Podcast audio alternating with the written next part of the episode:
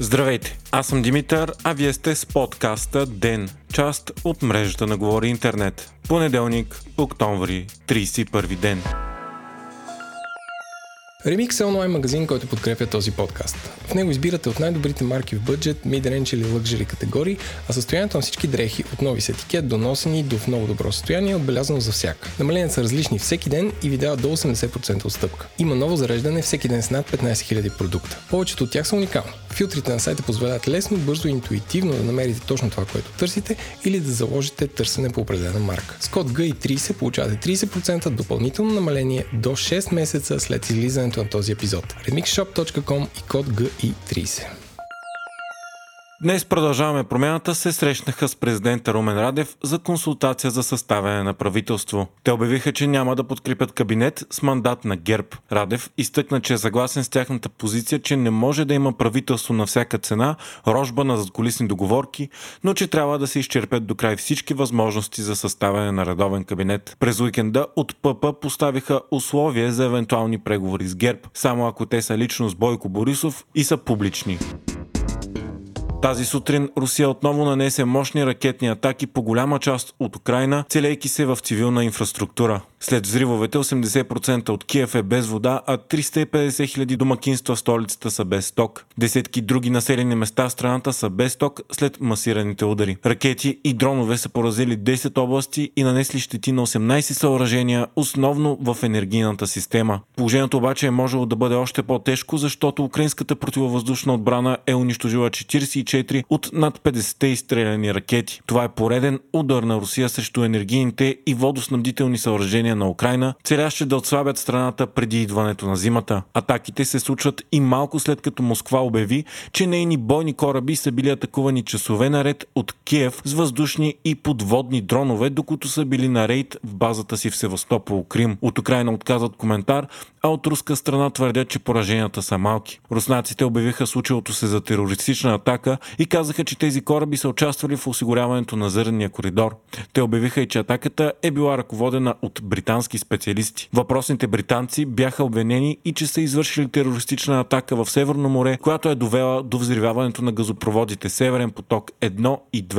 Русия използва и повода, за да обяви, че се отегля от сделката си с ООН и Турция за осигуряване на зърнен коридор, свободно преминаване на кораби, натоварени с зърно от Украина, които отиват предимно към развиващите се страни. Въпреки това днес 12 кораба все пак отплаваха от украинските пристанища, натоварени с рекордно количество зърно.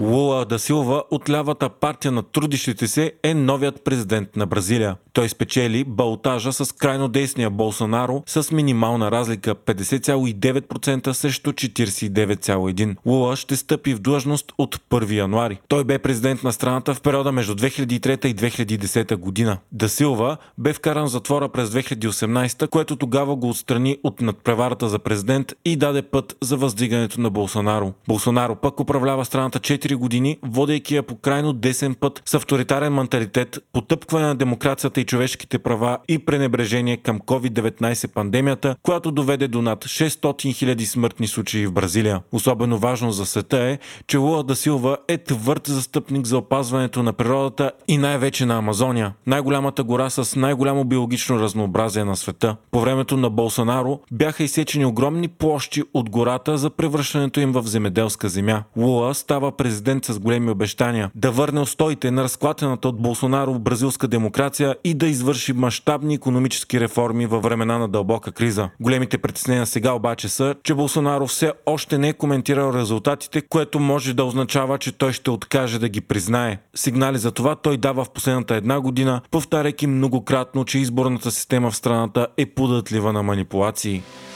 Над 130 души са загинали в Индия след срутването на висящ мост в щата Гуджарат. Това е станало след като мостът е бил запълнен от хора, събрали се да гледат отбелязването на местен хиндуистки празник. Мостът е от колониалната ера, но е бил отворен след ремонт едва преди седмица. Десетки хора са паднали в реката под моста, а в операцията по издирването на оцелелите са се включили военновъздушните и военноморските сили на Индия. Мостът е популярна туристическа забележителност, като по време на падането му на него е имало повече от 400 души.